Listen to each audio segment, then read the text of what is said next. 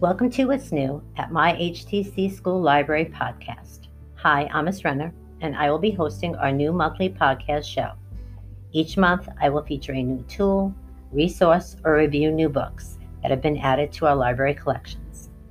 For the month of September, posted on both of our library web pages, you will see a new tab labeled Digital Escape Rooms. You can complete these interactive escape rooms with your family members, friends, as a team or on your own, whatever you choose. I have posted seven digital breakout challenges for elementary and middle school, high school students to complete. The first one is a murder mystery challenge. It is similar to the game of Clue. It's an old fashioned whodunit mystery. You will take a look at the clues, suspects, and murder weapons to determine just who committed the crime, where, when, and why. The next escape room is an ancient Egyptian tomb breakout. You get locked into a tomb and need to escape.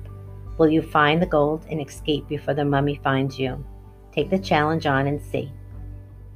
Another digital escape room is based on famous fairy tales, such as Cinderella, Rapunzel, Snow White, and many more. Plus, it also is a challenge for younger students based on animals around the world, their habitats, characteristics, and eating habits. There is also a digital escape challenge based on space travel and galaxies. If you are good with astronomy, this is the challenge for you. Last but not least, there are two Harry Potter digital escape rooms with a special surprise for our Hogwarts fans at the end. At the end of each challenge, you will find printable certificates available to you.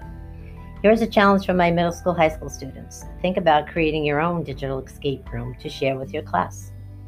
Please join me monthly for a new episode of What's New at My HTC Library. Thank you for joining me today, and I hope you come back real soon.